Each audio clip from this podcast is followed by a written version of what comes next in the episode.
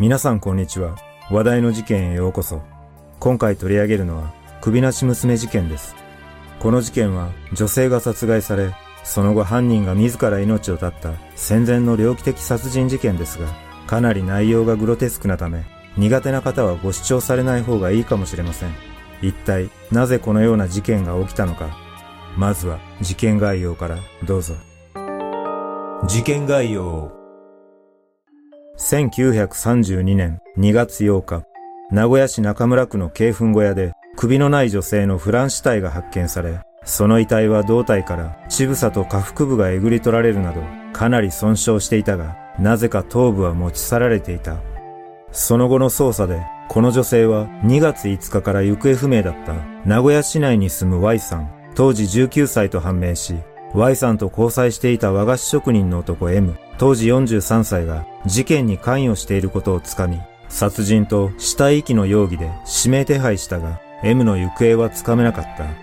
そんな中、2月11日、犬山市にある犬山城近くの木曽川の河原で、Y さんの頭部が遺留品とともに発見され、頭部は頭髪とともに頭皮が剥ぎ取られていた上に眼球がえぐられ、下顎が刃物で著しく損壊されており、おぞましい姿となっていた。そして、頭部発見から2週間が経過した3月5日午後3時頃、捜査が難航する中、ある男性から建物の中で誰かが首を吊っているという連絡が警察に届いた。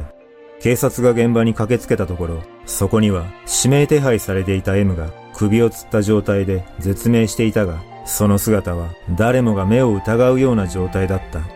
当時、この事件はミステリー作家、エドガー・ランポのミステリー小説、陰獣の一部と告示していたことから、陰獣事件と呼ばれ、世間を騒がせ、捜査が進むにつれ、おぞましい犯行内容が明らかになっていくとともに、さらに世間を震撼させることとなった。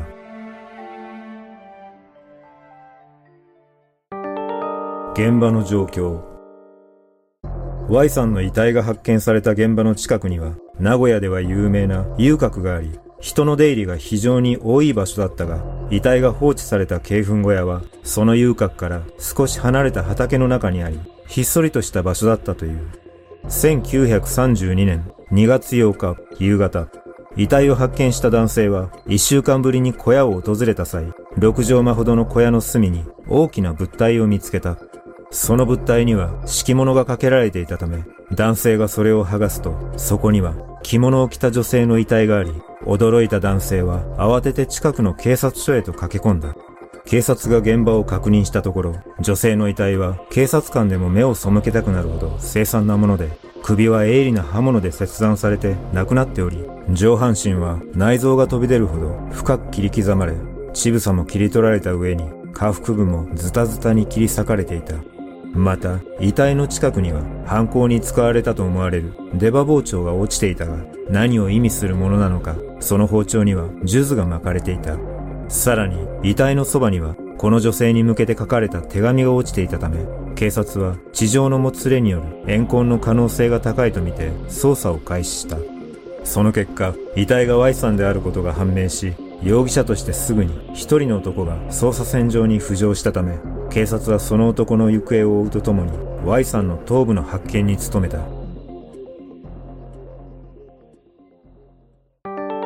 二人の関係。容疑者として浮上した和菓子職人の M は群馬県出身で東京の浅草で和菓子店を営み、妻と子供もいたが、1923年の関東大震災で店を失ってしまったため、妻子を捨て仕事を求める旅に出たとされている。そこで、ある女性と出会い、名古屋で饅頭工場に働きながら新たな所帯を持つことになったが、生活が厳しかったため、この女性が近所に裁縫教室を開き、生活の足しにしていた。そして、この教室に花嫁修行の一環で通っていたのが被害者となった Y さんだった。Y さんは裁縫教室の講師だったこの女性を慕っており、健康上の都合で教室を閉めて女性が入院した際も Y さんはこの女性のもとへ看病に通っていたという。しかし、1931年の秋、この女性は病のもとに病死した。実は Y さんが看病に通う中、M とは肉体関係を持つようになり、講師だった女性が病死した後も M の家へ通っていたという。遺体発見現場に残された手紙には、二人が普段から文通を行っていた痕跡もあり、お互いに好意を寄せていたのは間違いないと思われ、近隣住民が M の奥さんのように振る舞う Y さんの姿を目撃したりもしていた。しかし、周囲ではあまりにも年の差があったため、Y さんが M を個人的に慕っていたと感じていたという。これらのことから二人の関係が明らかになる一方、殺害の動機については決定的なものがなく、謎は深まるばかりだった。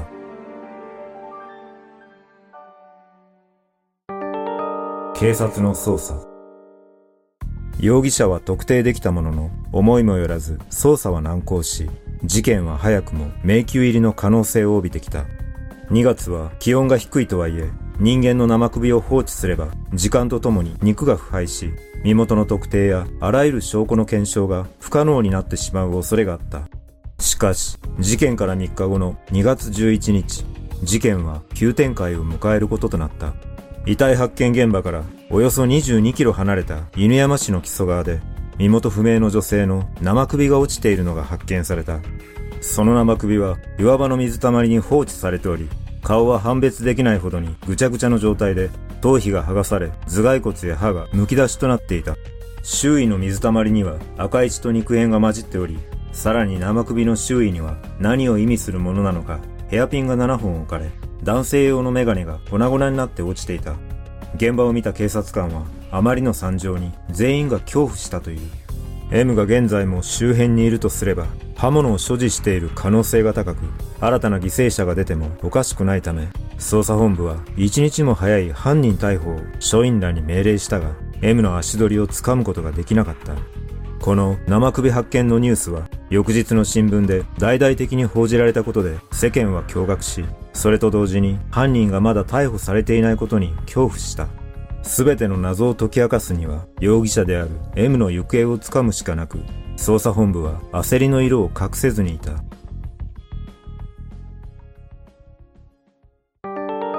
突然の終焉。3月5日、ある一本の電話から事件が突然動き出した。Y さんの頭部が発見された場所の近くで査店を営む主人が掃除のために物置を開けようとしたところ、なぜか鍵がかけられていたため、不審に思いながら扉を外して中に入ると、異様な姿で首を吊っている男性を発見した。驚いた主人はすぐに警察に連絡し、間もなくして警察が駆けつけ確認したところ、この遺体が行方をくらませていた M だと判明した。M の遺体は風呂敷で首を吊り、死後1ヶ月近く経過しているとみられ、かなり腐敗が進み、強烈な一臭を放っていた。また、M は自分の頭に殺害した Y さんの頭皮をカツラのようにかぶり、Y さんの下着を身につけ、両手には手袋をし、ゴムの長靴を履くといった異様な姿で、上着のポケットには Y さんの財布が入っており、その中にあったお守り袋には、干からびた Y さんの眼球が収められていた。さらに、小屋の片隅にあった冷蔵庫には、Y さんの乳房と下腹部が保存するかのように入っており、その近くには犯行に使ったと思われるナイフやカミソリと血のついた M の下着が風呂敷に包まれた状態で置いてあった。あまりにも凄惨で異様な現場を目の当たりにした警察官はしばらく言葉を失い、その場に呆然と立ち尽くしていたという。そして M が自ら命を絶ったことで、この事件の真相は永遠に謎に包まれることとなった。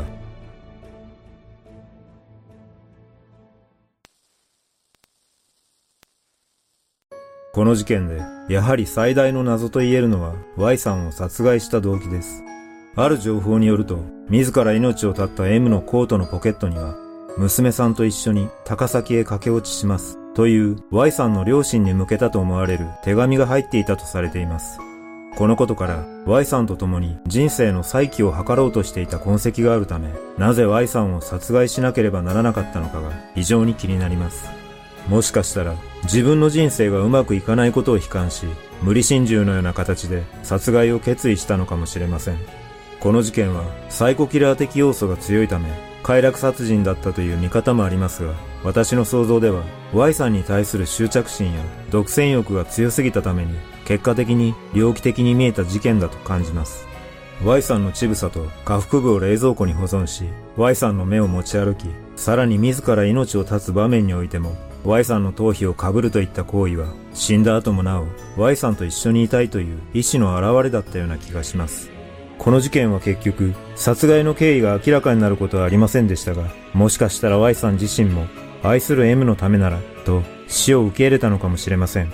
皆さんはこの事件をどのように感じたでしょうか？